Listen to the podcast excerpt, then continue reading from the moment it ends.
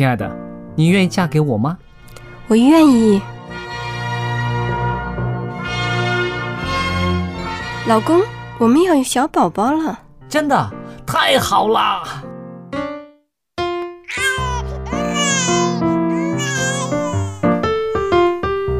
妈妈，妈妈，看我画的画，好看吗？真好看，宝贝画的太棒了，拿去给爸爸看看。爸爸妈妈，我去上大学了，你们多保重身体，我放假就回来。出门在外要注意安全。好好吃饭，天冷了，别忘了多穿衣服。好了好了，别唠多给。家里打电话哦。孩子啊，啥时候回来吃饭呐、你爸想你啦。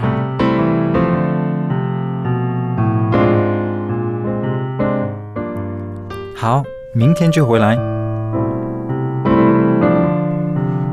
家人，给我生命的人，与我共同生活的人，与我分享喜悦的人，也是给我带来麻烦的人。每一天说说笑笑，有时也吵吵闹闹，因为我们是一家人。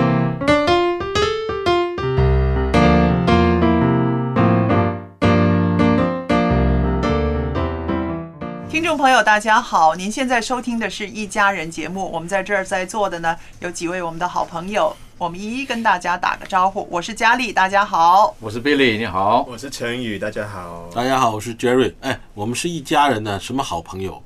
哦，一家人，家人，对对对对对，提得好。那为什么今天呢，我们要跟大家谈这个题目呢？我们说到就是职场的新鲜人儿。我们说有学校啊，一级一年级的学生进入大学，我们叫什么？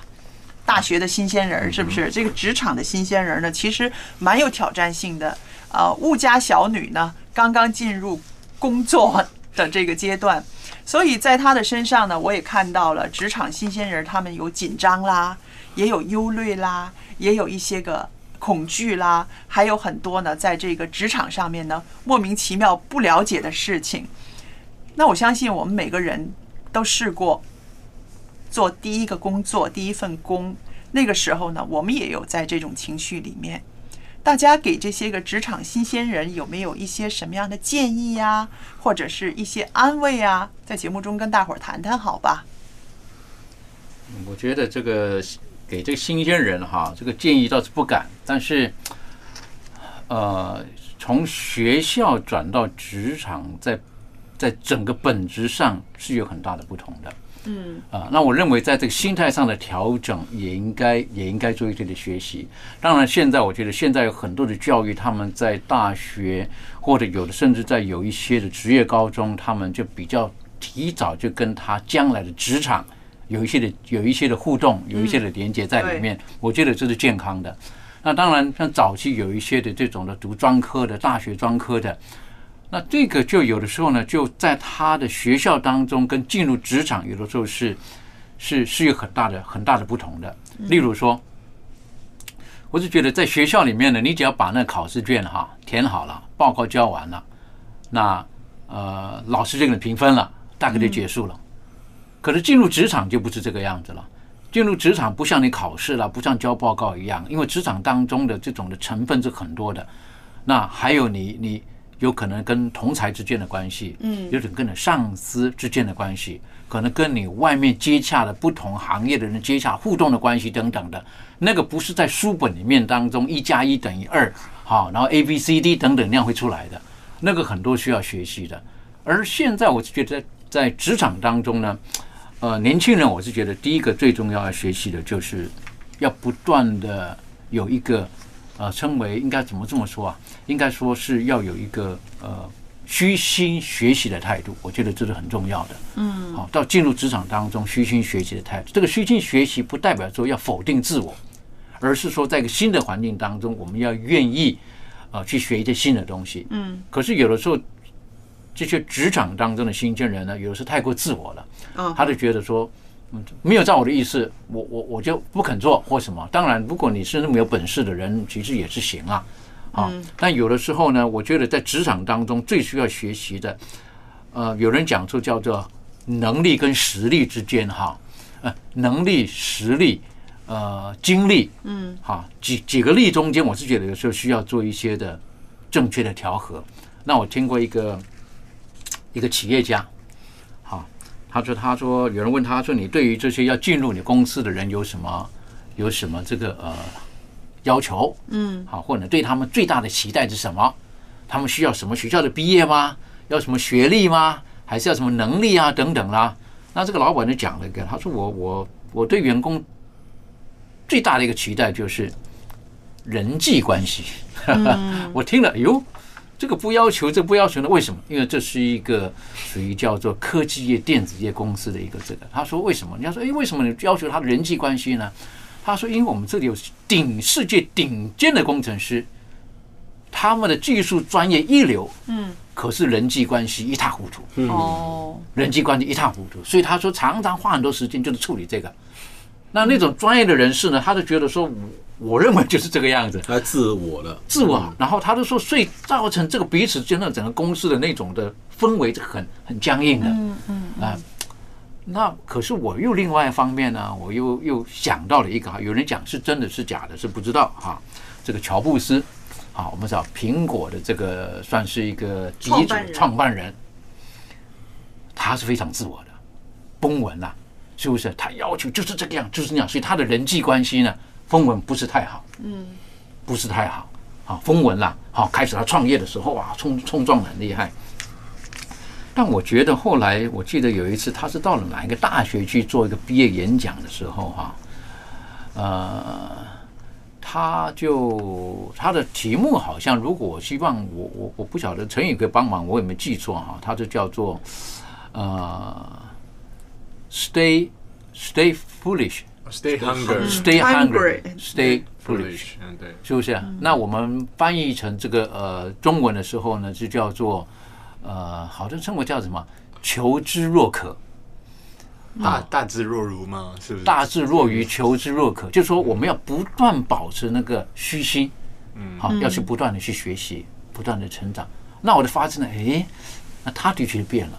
好，那他年轻的时候，哇、那种的火爆的脾气等等的，可是到这个时候，他劝着大学的这些年轻的学子要步出校园的时候呢，他说你就要求知若渴，嗯，好，你要不断的学习。为什么？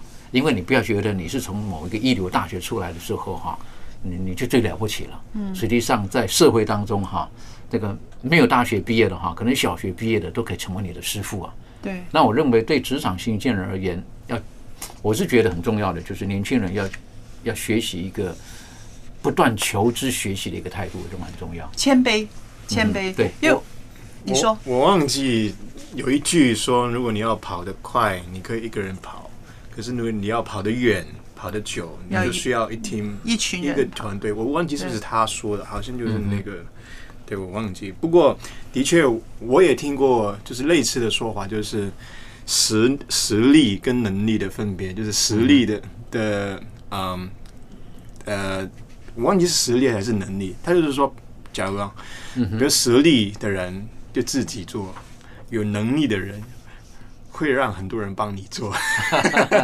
他 就说这个就是人际关系那种。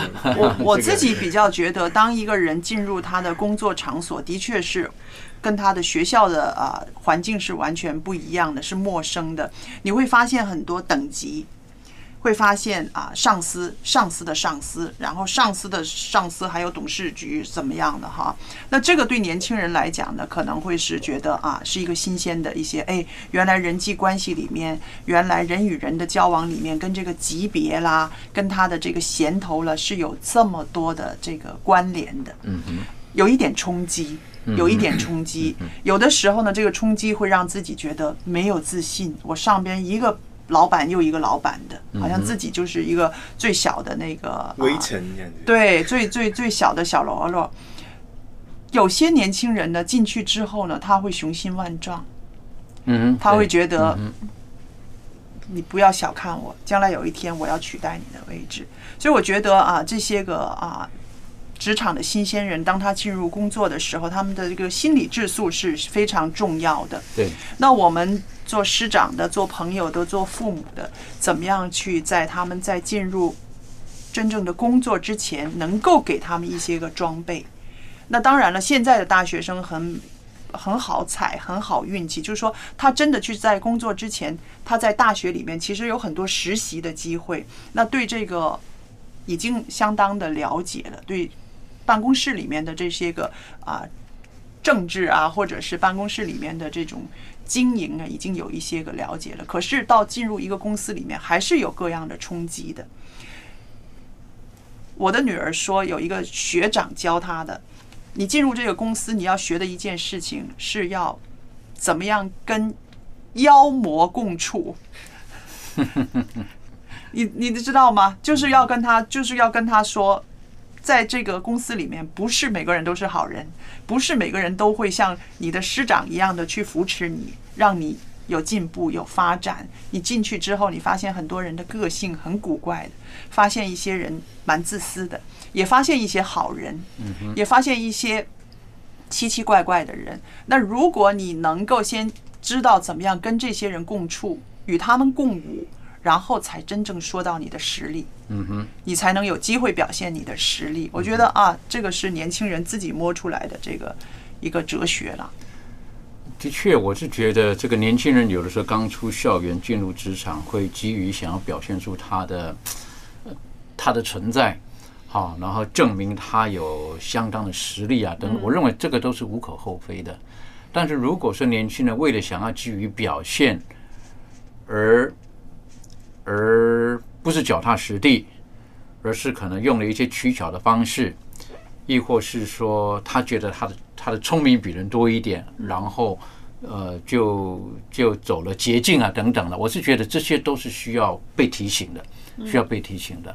因为现在有的时候在某一些的嗯呃视听媒体上面所传播的，哈，虽然我们都知道那是假的，那是一个戏剧等等的，可是我们就会常常把这些东西套到现实的生活当中，嗯，好，然后呢，在那里做善与恶的那种的对决，那种的思考，内心当中的挣扎。那我一直觉得，就是一个人本身的内在的那种的善良，我是觉得那是最重要的，不能够在职场当中呢就被被抹杀掉了。嗯，所以有有一个戏剧的讲座叫做《我们与恶的距离》。嗯，好，那那个是一个一个一个提醒，就是一个内心的挣扎，在这个里面，我们内心当中，我们到底跟恶的距离是远还是近啊？多远还是多近？那进入职场当中，我们也不可以讲职场当中都是一群豺狼虎豹，都是坏人，也不是这个样子。当时我认为大学生一进入职场当中的时候，我是觉得不要太急于想要证明自己的实力有多强。嗯，我认为，呃，还是我我是觉得要要比较谦卑一点，是，然后要愿意去学习。当然，有任何的表现机会的时候，呃，要毫无保留的，嗯，毫无保留的努力去表现。但是记住，在这个表现的过程当中。我个人觉得，尽量不要伤害别人。是，有的人为了急于表现，他是不择手段的。我记得我一个老师讲的哈，他就说，有的人呢，他他为了急于表现呢，他不止踩在人的肩膀上，踩在人的头顶上面往上走的。他是有的人更厉害的，他是穿着钉鞋踩在人的头顶上面。哇哇！这句话呢，那个时候我记得中学生听见这句话的时候，老师讲这句话是意有所指啊。一听到就觉得很痛哎，对不对？他说有的人是穿着钉鞋踩在人的头顶上面的，他说这更不可取。我的印象很深刻，那个时候我才是初中而已。我说老师怎么会讲这个？可是到我今天我都记得这个事情，就是有的时候我们人与人在职场当中可能会碰见竞争啊等等的。但是本质的善良绝对不要丢掉。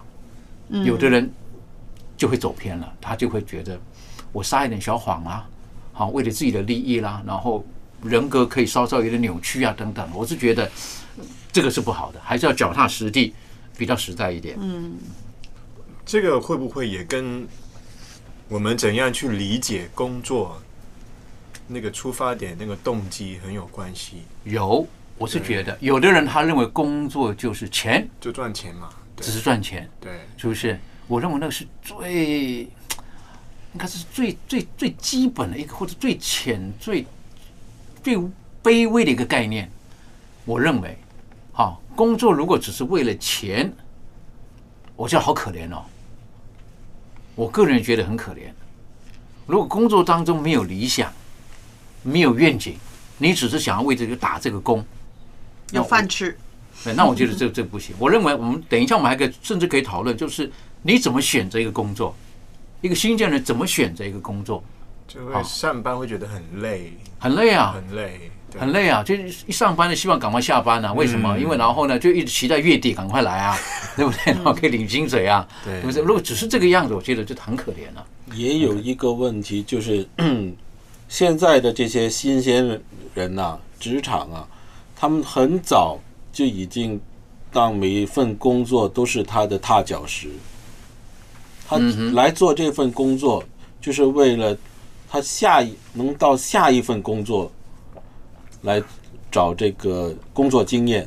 嗯哼，因为我有一些朋友，他是他是开公司的，他他是经常要请这些大学毕业生。嗯，但是他就跟我讲，他现在他已经基本是放弃了，不是说放弃不请这些大学生啊，他是说已经放弃要改变他们的这些作为了，因为他已经接受他们了。嗯，本来公司呢九点钟上班的，十点钟不见人，十点半回来了，还拿着早点放桌子上开始吃 早点。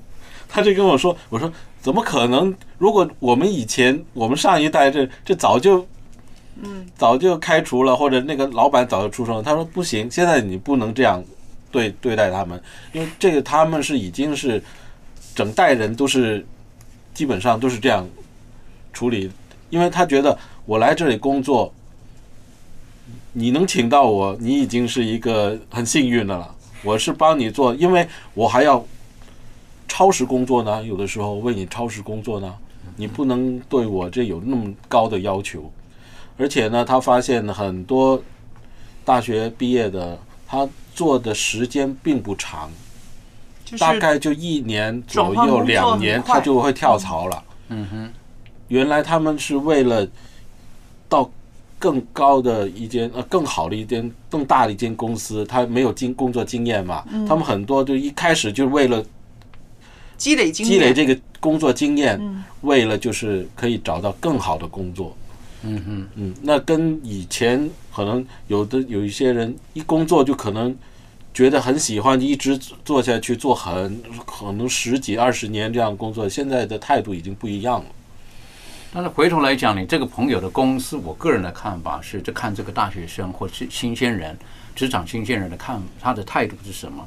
当然，有的职场新鲜人看到这公司，哎呀，这公司的文化，我称为叫做公司文化。对，这公司文化可以让他很随性自由的。有的人喜欢呐、哈，那就看着职场。如果有的公司你一进去的时候，他那个人事的那个丢过来给你一本哈，早上八点钟到，不准在办公室吃早餐，啊，不准穿这个拖鞋过来，不准什么什么什么等等，迟到一次。如果他的文化是很清楚的，那我认为这个这个大学生他应征的这个，他心里就要有数了。啊，我我个人觉得，当然这种公司的文化呢，又会跟公司的规模跟它的历史有关系的，还跟它的性质。有的公司越是，比如说已经二三十年的公司，它就有它的公司文化在这个里面。对，那你就必须要委屈你自己去适应这个。当然说的不是他第一天上班就这样了。啊不是第一天当然啊他都做了做了几个月以后就开始就开始有这样了。那这个就他也不怕你呃 fire 他。fire 他，因为他觉得你 fire 了，你还要再请一个，啊还要重新再教，再再再教一个新的人嘛。他知道他起码还有一段时间可以在这里舒舒舒服服的工作。那这样等于说这样的，你如果听你这么讲的话，是难道说现在这些职场的新鲜人，他们那种对对工作的那种的忠诚度这么低吗？呃，他会不会觉得这个忠诚度的过程当中，其实展现出他自己的实力，还有他的叫什么，他的本质品格呢？他会不会也是想到这个，还是不想这个了？现在年轻人，他可能他就他的目的，他可能放的把自己的那个目标放的比较远一点。你你讲的很客气，很远是远，我认为是但说就意思，我来这里工作，我就只是拿经验了，我我不会在你这里常做的了。嗯哼，但如果说像他在职场当中，他刻意有时候做一些这种可能不符合这个这个公司文化的一些的动作等等的，他不觉得这样子不是很理想吗？呃，这个就要看老板，老板都老板都已经接受了。嗯哼啊，不过我想的是，因为真的像啊、Billy 刚刚说的那个公司的文化，那个职场的文化，如果是啊、一个比较大的公司，一个比较严谨的公司，而那个呃那个部门的主管也是比较啊怎么说认真的，这种职员绝不可能留得下来。就是他多想留下来，可能也不当然了，这个这个我也是这么想的，是不是？我也是这么想的。但是他跟我说没办法了，嗯已经不是今天的事情了，已经是一段时间是都是这样。但是我知道现在有一些个大公司呢，他们真的是聘请一个人是非常的认真。嗯，他先是啊、猎头公司，你就跟猎头公司接触，猎头公司觉得你 OK 了，才给说的这个是介绍。跨国的大很大的公司，连考五个试，一直考，一直考，一直考，考考到最后，每一关都过了，然后觉得 OK，那才就进去。那你想，这样的人进去之后，他这么辛苦进入这你说个公司，的那个那个已经是差不多管理层的那种工作了。我说的这些就是比较呃基础性的，当然是有哦技术性的工作，嗯就是说不是随任何人都能做的，一定要读专专业的。嗯但是只有这这些毕业生才适合做这些工作，哦每年毕业生就这么多。可是这些毕业生呢，他们又看不起这种公司，他不呃，对了，对不对对了，他做完了，他就会跳槽，因为他一跳槽呢，他工资就涨了。嗯那你没有人做了，你还要请下一波，还是 我是觉得这些这个出来可能跟公司的文化有关系。我不晓得我我有没有听错了哈。我崩文以前早期，像在这个日本，嗯，日本他们一个人进这个公司的时候，几乎一辈子的。是啊对，啊，他的为什么忠诚度会会这么高？他不觉得说我希望找更好的、更好的地方去呢？我认为是公司的文化，他看得到未来，他知道我进来到这边，我一年之后会到哪里，两年之后会到哪里。那公司的规模当然也够大了，好，所以他们一进到了公司的时候，然后他们说可能三年之后你会配到股，五年之后你可以做什么？所以他想一想，与其我跳槽从零开始，我干脆在这里继续待下去。也许在日本的公司，如果你看你经常跳槽，他就更不容易不要说经常跳槽，那有的时候啊。转换一份工作都是一个很大的损失，因为你之前的资历什么的，对他都不承认你。嗯，对，所以这可能跟但是在西方的公司又不一样哦，西方的就他就愿意跳槽，因为能因为他们那个很多的未来的社会福那个福利等等，它是跟着社会制度走。啊，对对那，他们有一些是跟公司绑得很近的，为你的养老靠的公司。对对对有的反正我到哪里去，我只要在国家的那一份养老金什么当中，我有记录，那个都是对啊，所以现在无论到哪里都一样。所以他在不同的公司做，他那个保障没有停过，这样咯，对，所以他就比较容易。所以我是觉得给给年轻的职场的新鲜人呢，我是觉得也可以一些的建议，就是当你要去到职场当中的时候，除了你自己的态度之外，可能你也要用智慧去选择一些一些公司，是这些公司有没有让你看到它未来的前景？但我是觉得，如果没有看到未来的前景，但很可能就像刚才 Jerry 就提到了，就是他把这个当跳板而已了。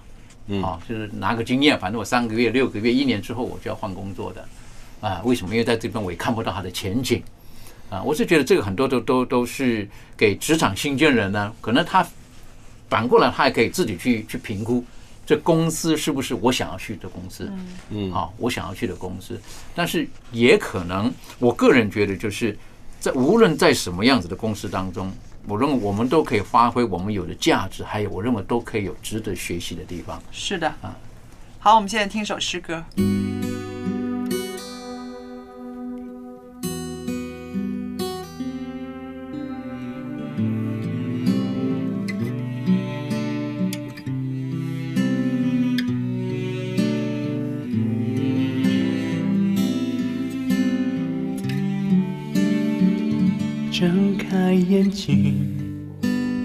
这个世界无力哭泣。闭上眼睛，一直思考何为平静。一呼一吸，心平浪静，继续勇敢前进。仰望着你，再次看见世界有盼望。主啊，你赋予我生命，你给予我希望，我们朝着曙光，凭着盼望，守候你回来。未曾看见，未曾听见，这是你所预备的路。你的爱从世界出世，至世界末了，从未间断。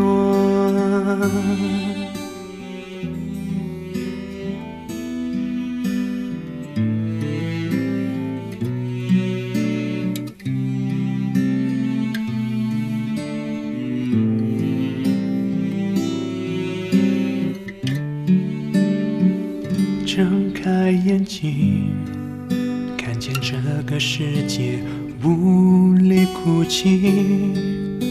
闭上眼睛，一直思考何为平静。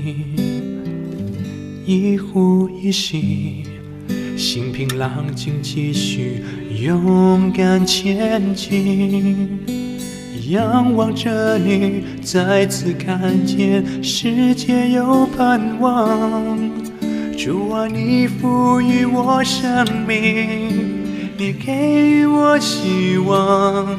我们朝着曙光，凭着盼望，守候你回来。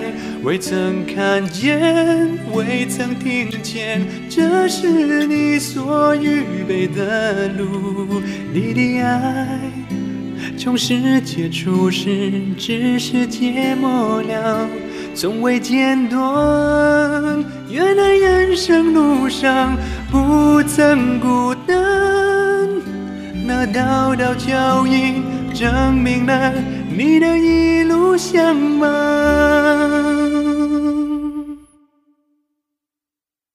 主啊，你赋予我生命。你给予我希望，我们朝着曙光，凭着盼望，守候你回来。未曾看见，未曾听见，这是你所预备的路。你的爱从世界出世，至世界末了，从未间断。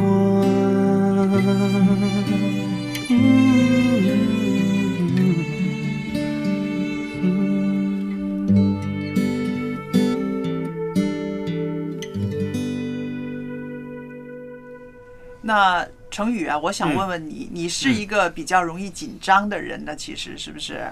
看情况啊。那当你做第一份工作的时候，进入职场的时候，你怎么样克服你的这个紧张情绪呢？因为我们这里你最年轻了，可能记忆最深刻了。克服紧张哦。嗯。我那个时候。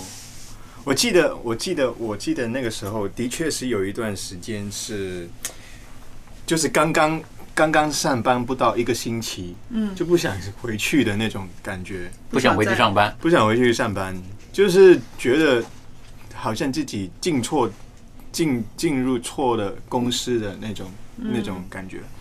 可是后来就是自己会问自己，我觉得就是啊，有两个。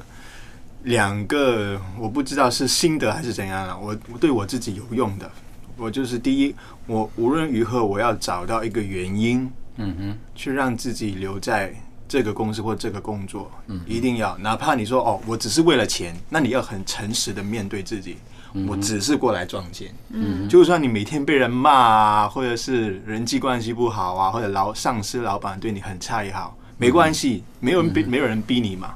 你就自己给自己一个答案。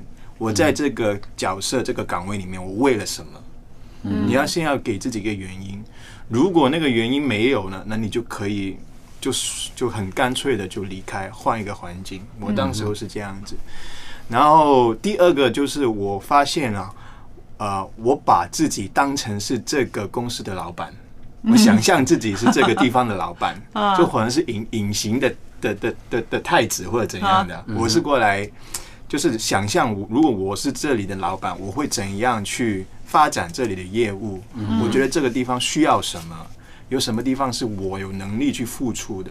我发现这样子想的时候，我那个满足感多了很多。嗯哼，就是你发现自己有能力去给一些东西出来，然后有成绩，改善到某个问题啊，解决某个问题需求，我觉得这个是快乐的地方，那种贡献感。我觉得，如果你真的是理想，就是说，除了工资以外，最大的满足感就是你发现自己有能力去改变一些东西，嗯，去去去建立一些东西。我是这两方面去。我我再想问一声，你刚刚说的就是说，你上班一个星期之后，你就觉得啊，不想上班了，不想去这个公司了。嗯，除了你觉得进错公司之外，更加具体的是什么呢？那个公司的文化你觉得不能够接受，还是有一些人让你觉得很有压力呀、还是怎么样？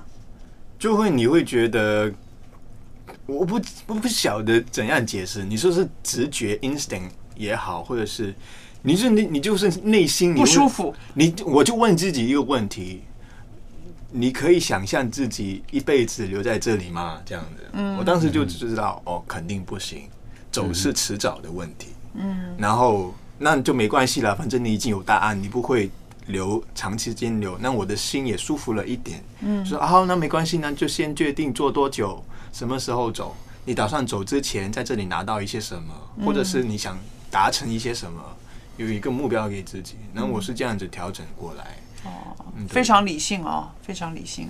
对，的确，我是觉得，如果说，呃，一个一个年轻人到个职场当中，他他对于未来没有一些的期许，呃，我不可以讲没有这种年轻人，其实也有的，嗯好、但是像成宇的话，他会思想说，我在这边可不可以看到我的未来？嗯好、如果说他看不到他的未来，那真的就会问自己为什么在这个地方，算是很理性的，而且是很有想法的。但我也见过现在有一些的大学生，呃，这个就很喜欢在那种便利店打工的，哦，哈，哪怕是毕业之后哈，他也很高兴在便利店打工。当然，他可能有个期望，有一天我可以在这里当个店长，啊，或或做什么？跟你知道有一些这个，啊，当然可能是他的一些的一些的未来。但我觉得这个就有一点，呃，不是说不好。然后我们也常常到便利店里面去买东西啦，等等，对也是很需要的这种服务。可是我是觉得，像刚刚陈宇讲的，就是对于对于自己的未来有没有看见？好，我希望我的未来是这个样子嘛？好，我希望我的三年之后，我就是就是这个样子嘛？嗯好，那如果说那不是你所想要的，可能，你你你在心态上各方面就要做调整，可能你要换个跑道，不然的话，心态上可能就要像春雨刚刚说到的，就是我把我自己当成是这公司的老板，我怎么样可以创造一个我在这个地方我要的文化，让我可以觉得说有它的存在的价值，那我就改变这个地方。我的确是改变了一点，当时我这样子想的时候，然后我就是很简单，那个时候我就很不满意，我我也也其实我觉得自己在那个年纪有这个想法，也好像有点怪啦。我就是很简单，我不喜欢那个公司的装修，那个什么那个这个环境，我觉得回到里面很没有精神。嗯哼，然后灯光啊或者什么，然后我就跟我的主管说，我说，哎，这个凳子啊或者什么，这个我可以自己在自己的位置自己改吗？嗯，然后他就说，哎，为什么？然后我就说，我觉得我这样子弄一弄啊，我的生产力会翻倍这样子。然后他就说，好，我帮你问一下。然后他就说，啊、你不要影响到什么什么什么，然后你就自己弄。然后我就自己呃呃就呃买了买了一些东西回来，就凳子啊或者怎样布置一下自己之类的。然后呃其他的同事看见哦，他就又又觉得哎可以这样子哦，然后我也拿一些自己喜欢的就弄一弄，然后整个办公室就有点像现在很流行，就是新新起来的一些公司的管理方式，就是把这个工作的地方让你有一种很个人化，个人化，你会很舒服的做自己的地方，觉得在这个状态之下，你会最有生产力，因为你的精神可以很完全的集中在工作本身，而不会被环环境的东西干扰，分散你的注意力。其实是干扰了，就是让你更投入，觉得这是自己的地方，是不是啊？也可能是归宿感归属更有归属感。就是仿佛你是好像在自己房间嗯做自己喜欢的东西，然后你也可以戴耳塞听自己喜欢听的，帮你专心的音乐这样子。就前提你不影响到别人。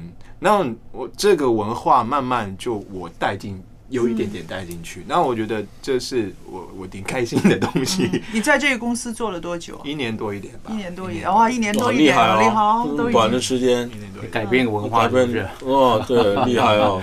那这个我是觉得，当然，我我想可能跟工作的本身的性质有关系。嗯，有的工作可能也许那公司的文化比较僵硬，他也许不容许你做这个事情，因为他觉得不需要，好不需要做这种事情，你就好好听我的话，是不是？就就一个萝卜一个坑，就好好做这个做这事就好了。嗯，那有一些的公司可能他需要。因为他需要透过这些旁边的一些的辅助，让这个员工本身的生产力可以提升的，这个要看工作的这个性质。那所以说一个，所以一个职场新鲜人，他进入到职场当中的时候，成宇可能很知道自己的习性，自己想要的是什么，然后在什么状况之下他会做得更好。那有的人还不知道自己的需要是什么，他不知道自己的状态是什么，他到什么地方，我们说他就像一个那个叫什么一个。一个一个一个一个一个叫做粘土一样哈，到什么一年的什么形状，一年的什么形状了哈啊，那那那种人也没有说不好，也不可能说他不好，但是有的时候就就你不知道他的个性到底在什么地方。那相对来讲，这种人生产力，我是觉得就会比较比较有限一点。嗯，所以有的时候我我个人会很喜欢跟那个有的时候有一些个性的人在一起工作，但有的时候不是很好相处。但是你知道，这些人都是颇有能力的，所以他有他的个性在这个里面。那这样我我我我工作的职场当中呢，我们就有不同的这个呃技术员，好，有一个技术员呢，你看到他，你进到他办公室去的时候啊，你会吓一跳，好，为什么？每一个人进来的都是第一个反应都是哇，像我的办公室吗？啊，像我的办公跟跟你完全完全是南辕北辙哈，完全相反的，干净到什么都没有。不是。好像一个酒店房一样。它漂亮的不得了，然后所有的东西摆设的，然后它的小玩具，然后小茶杯，然后什么，还有然后还有一个漂亮的皮沙发在那边，然后 这个还有那个高级的音响，一对喇叭在那个地方，然后哇，人家说进去，人家我说哇，这什么地方啊？他说你到底是在这儿工作还是在这干嘛？我问他的时候，他就说，我一进来我就很有那冲力，很想工作，因为很舒服，因为他喜欢很干净的。那另外一个同事呢，他就非常照他的性格走的。哈，那个、那个、那个，整个的墙壁啦，整个那个电脑的位置啦，然后进去的时候一定要那个鞋子啦脱的样子啦，哈，然后衣服东挂一个，然后东一包西一包，他觉得自在。嗯你叫他什么东西都放位置的时候，他他做不了事情。嗯，很别扭这样。很别扭，所以到后来呢，我们就发现一人一个办公室最简单，好让你自己去。反正我我所要的就是一个，就是你可以把你的这个创造力哈发挥出来就好了哈。我不在乎这，可是最早的时候呢，他们在一个空间的时候哈，很痛苦的。彼此都很痛苦，嗯你晓得，一个会长讲，哎，你那不要放那边嘛，对不对？对不对？是不是？对不对？那可是呢，那个东西一直放这个东西的时候，位置又不够放，嗯那我相信，当我们职场新鲜人，我们进到职场当中的时候，如果我们的工作能够对职场当中有加分，我是觉得可以可以像陈宇一样之前的经验的学习，就是企图去改变了职场的环境。但是当不行的时候，我就觉得有一个很重要的，就是自己的实力要拿出来，嗯，不可以用周遭的环境的理由，然后来解说自己的实力拿不出来借口。嗯啊。我也觉得不是说说要改变什么，就是有很多时候不要太限制自己，觉得这个不可以做，那个不可以尝试，这个不可以怎样。你可能时候就是只是刚好没有人跟你一样有这个想法，你可以主动尝试尝试去争取，或者是去去做多一点尝试，这样子。我认为这应该是说对工作的投入很重要对。对对。啊，如果不投入，你不会有想法的，就是因为你投入了，你就会有一些想法在这个。我那个时候就是有一个想法，很简单，反正我已经在这里，我还有决定，我反正已经留，不是现在走，那我就希望我回来是开心的，哦我不要这个时间这八个小时、九个小时是很痛苦的。那你们 刚刚讲的那个是硬件的改变了，那个环境的改变一下，对不对？然后让自己开心。可是有的时候，人家那个办公室里边那些人已经是固有的人了。那我们不能够说完全都是好人，是不是？真的是有一些妖魔鬼怪也有的，你知道吗？那怎么样让年轻人觉得啊，嗯，我纵使不能够改变他们，但是我愿意啊，愿意啊接受他们，因为这个呢，有的时候是一个让年轻人啊在第一个工作里面觉得很有挫败感的一个一个一个事情，就是固有的一些人呢，有一些人呢，就是专会让那些个新来的人呢，啊，就专让他们干一些个不是他们工作范围之内的，因为你最小嘛，因为你刚来嘛，所以呢，有一些这样子的办公室里面有这样的人。这会很影响那些个职场新鲜人的他们的心理的，他们觉得我根本我也没办法跟你斗，是不是？那我还是留还是走呢？那各位想一想，当一个新鲜人遇到这样的呃这种老油条啊，在办公室里面老油条的时候，他们应该怎么样调节自己呢？我听过一个，嗯，他也是经理级的，要请聘请人的，嗯一个岗位的一个长辈吧，他跟我分享过，他是说。在啊，假如有两个的啊员工，嗯，他们去考虑哦，同时有一个位置去呃把它 promote，那个中文叫这这晋呃晋升升，他们考虑其中一个很很关键的问题就是刚才我们所说人际关系，人际关系，人际关系很主要就是说竞竞争，今天真经常讲竞争力啊，嗯，怎样把别人。就是呃优胜、超越啊、优越啊，就是跑出来这样子。一一牵涉到竞争，就会有一种敌我的一种概念，你懂吗？就是不是你不是你死就是我活那种。然后他就说，他发现所有所有啊，最后选出来，不是说不是说百分百啦，可是大部分他发现，老板会选一些呢，很专注在工作上面。就是他没有刻意说要去，他的焦点不是说要打败谁哦，他就是很专心的做好自己那个，嗯，他反而他的表现会最好，而且会让人有一种感觉，就是不是威胁的那种感觉，嗯哼，因为如果我表现好，我工作做得好，我背后的目的是要把你干掉，把你逼出这个公司的话，第一。人家是感受到你的人际关系肯定不会好。第二，你的上司、你的老板会很明显感受到威胁，他更加会对你有戒备、防防备心。嗯他就说，就是他也不是说是一个提醒或者怎样啦，他就是一个发现很有趣的现象。嗯，好像那些没有什么心机的人、傻傻的人，好像是混得最久的。哦，对他就是这样子，有一些这个观察在里面，因为他们专注，他们没有管别的。他们就专注在那个工作本身，我做好这个，我享受这个，我投入在这个。因为在公司里面最要紧的还是生产力，是，不是这个呃什么小圈子，嗯，是不是啊？嗯啊，如果喜欢搞小圈子的，当然会影响这个生产力的嘛。嗯。啊，对啊。哦，还有一些他们会装傻，就是他他拉拉拢要搞小圈子的时候，他就会装傻的就。那看起来，对职场新鲜人来说，这个在一个地方能够立足、能够开心的做下去，最要紧的一个心理质素就是韧力，就是说不要不要那么快放弃，不要这么快改变自己，你坚持下去，慢慢的才出走出一条路来，是吧？那好，我们现在一起来听听这首要介绍给大家听的诗歌。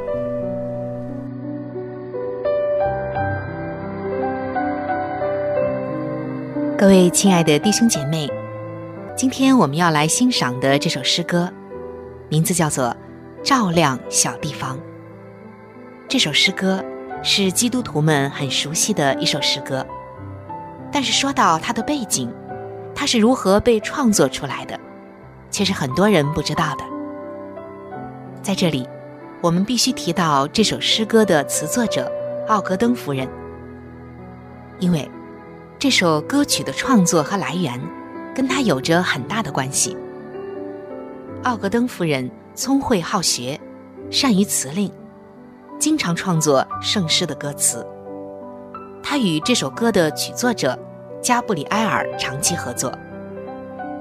在一九零零年的时候，他原本打算赴纽约的桥头洼退休所去任教当老师，可是没有料到。刚刚准备动身，却传来了父亲中风急需照顾的消息。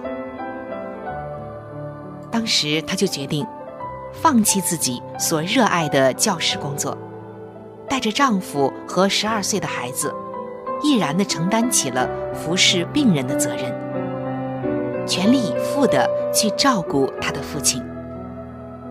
他怀着纯洁的爱心和极大的耐心，在琐碎繁重的家务中，每天默默无闻地操劳着。他没有因此就意志消沉，反而把这些表面上看似单调无聊的环境还有生活，看作是可以为主发光的小地方。也就是在这样的情况之下，他创作了《照亮小地方》这首诗歌。